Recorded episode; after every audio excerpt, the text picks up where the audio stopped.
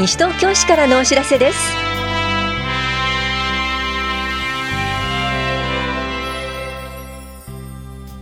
今日は野菜たっぷりカレンダーイラスト原画展。女性のボディケア講座腹筋骨盤周り編などについてお知らせします。インタビュールームお話は西東京市危機管理室の小林裕二さん。テーマは防災とボランティア週間に伴う防災イベントについてです。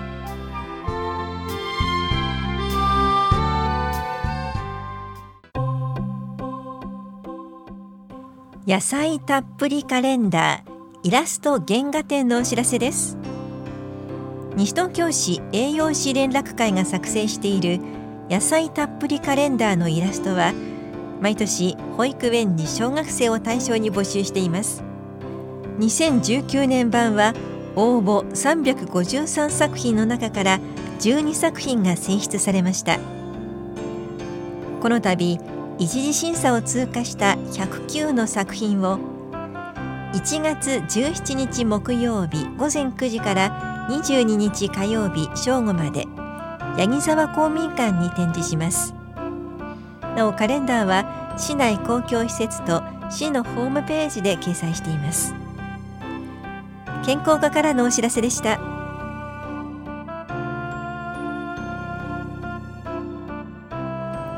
女性のボディケア講座腹筋骨盤周り編のお知らせです。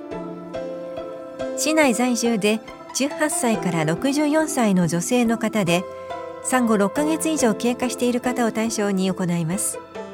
今月は17日木曜日午前10時から11時まで法や保健福祉総合センターで行われます。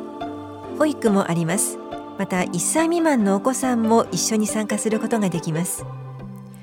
受講ご希望の方は前の日までに電話でお申し込みください。お申し込みお問い合わせは健康課までです。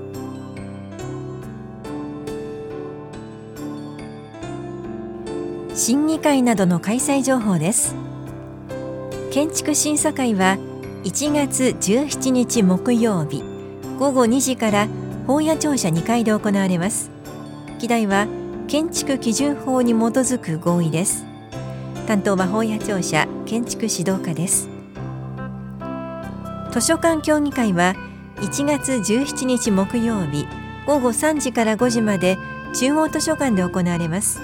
議題は図書館計画です。担当は中央図書館です。男女平等推進センター企画運営委員会は1月18日金曜日午後7時からイングビルで行われます。議題は男女平等参画推進事業などです。担当は共同コミュニティ課です。行財政改革推進委員会は1月17日木曜日午前9時から棚視庁舎3階で行われます。議題は行財政改革大綱の中間見直しなどです。担当は棚視聴者企画政策課です。使用料等審議会は1月17日木曜日午後1時半から棚視聴者3階で行われます。議題は使用料手数料などの適正化です。担当は棚視聴者企画政策課です。子ども子育て審議会児童館等再編成専門部会は17日木曜日午後7時から棚視聴者5階で行われます。議題は児童館等の再編成です。担当は棚視聴者子育て支援課です。傍聴ご希望の方はそれぞれ担当の会お問い合わせください。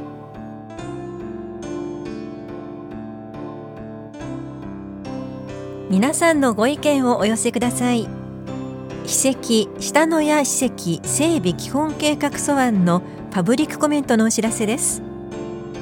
市の重要な政策を策定する際に原案を公表して広く市民の皆さんから意見を求めいただいた意見を考慮しながら政策を決定します。平成29年度に策定した史跡下野谷遺跡保存活用計画に基づき史跡下野谷遺跡の本質的価値を確実に保存しつつその価値を継承活用するため今後の史跡の整備の基本となる計画を策定するものです。閲覧は両庁舎1階の情報公開コーナーと市のホームページで行っています。意見が提出できるのは市内在住在勤在学者と市内に事務所または事業所がある法人団体です。パネル展を1月16日と17日アスタセンターコートで。1月25日から27日まで東伏見ふれあいプラザで行います。2月15日までに市役所法屋庁舎3階社会教育課まで持参化郵送ファックス市のホームページからまたはメールで提出してください。なお匿名意見は受け付けませんので意見提出の際は住所氏名を必ずご記入ください。また意見には個別に回答しません。検討結果の公表は3月の予定です。詳しくは社会教育課までお問い合わせください。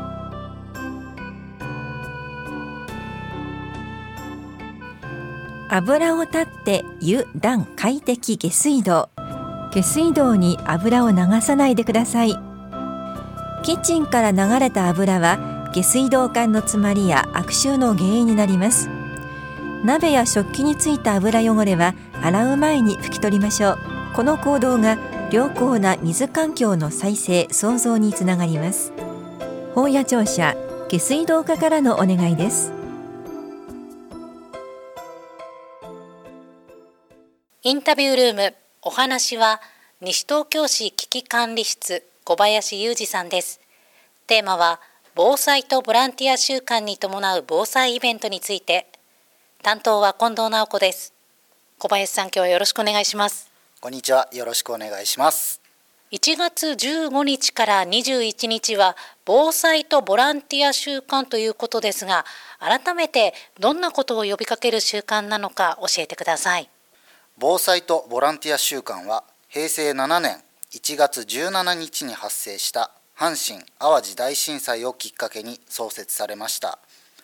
大震災の記憶を風化させず今後起きると予想されている大規模な災害に対して災害時だけでなく普段からの自主的な防災活動やボランティア活動が重要であるという認識を深めるとともに防災意識の向上を目的としています。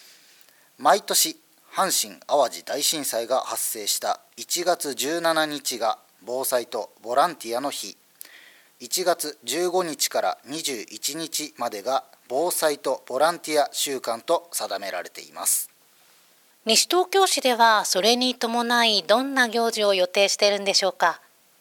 最初に田無庁舎出張展示コーナーについてご案内します。法屋庁舎防災センター4階では防災資機材や防災に関する映像資料を展示し普段から防災について学ぶことができる防災展示コーナーを設置しています。この防災展示コーナーを防災とボランティア週間の期間である1月15日から18日にかけて田無庁舎2階の展示コーナーに出張展示します。東京消防庁や警視庁が取り組んでいる防災啓発活動や災害時の活動の様子も展示しますのでこの機会にぜひご来場ください。なお田無庁舎出張展示コーナーの開催時間は15日が午後1時から午後5時まで。16日と17日が午前9時から午後5時まで。18日が午前9時から午後3時までとなっておりますのでご注意ください。次に防災とボランティア週間イベントについてご案内します。1月20日午前10時から午後3時まで西東京市役所法屋庁舎防災センターにて防災とボランティア週間イベントと題して防災について体験しながら知ることができるイベントを開催します。イベントでは防災センターに設置している防災展示コーナーをはじめ各種災害を体験ですることができるコーナーや普段から家庭でできる災害への備えについて学べるコーナーを用意しています。今回一番の目玉は西東京消防署による VR 防災体験者です。東京消防庁では今年度今話題の VR 技術を駆使して災害の疑似体験ができる VR 防災体験車を導入しました。今までにない臨場感のある体験ができる貴重な機会ですのでぜひご体験ください。なお VR 体験者への登場には当日配布する整理券が必要なほか身長制限などのためご搭乗いただけない場合もございますのでご了承ください。また今回は東京ガスにご協力いただきガス管を再利用した防災ワークショップや東京ガスが取り組んでいる災害への対策について紹介していただくコーナーもございます。その他消防ミニカーコーナー防災謎解きなど小さいお子様が楽しみながら防災について学ぶことができるアトラクションもございますのでぜひ親子連れで足をお運びください。詳細は市ホームページ1月15日号司法にも掲載しておりますのでそちらも併せてご覧ください。市民の皆さん多くの方にこちらのイベントに足を運んでいただきたいですね。さて最後に小林さんから市民の皆さんへ一言お願いします。ここ数年全国各地で大きな災害が発生しておりその度に多くの方が被災されました。災害は皆様の身近なところでいつ起きてもおかしくない状況になっています。災害が発生した際自分の命を守ることができるかどうかはそれまでの災害への備えが大きく関係してきます。備えは急にはできませんが備える行動に遅いということはありません。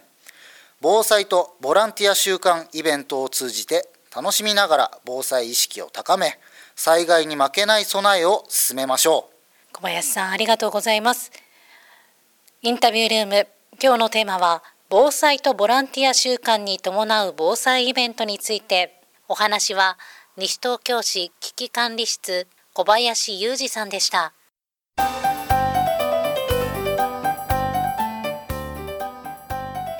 捨てていた油でろうそくを作り資源の再利用を楽しく学びませんか？廃油油でキャンドルを作ろう。捨てる油がカラフルに変身のお知らせです。この講座は西東京市在住在勤在学で18歳以上の方を対象に2月10日日曜日午後1時から3時半までエコプラザ西東京で行われます。受講の際は廃油油やろうそく用のガラス容器などが必要です。受講ご希望の方は1月24日から電話、ファックス、メールでお申し込みください。なお定員は20人で申し込み順となります。お申し込みお問い合わせはエコプラザ西東京までです。環境保全課からのお知らせでした。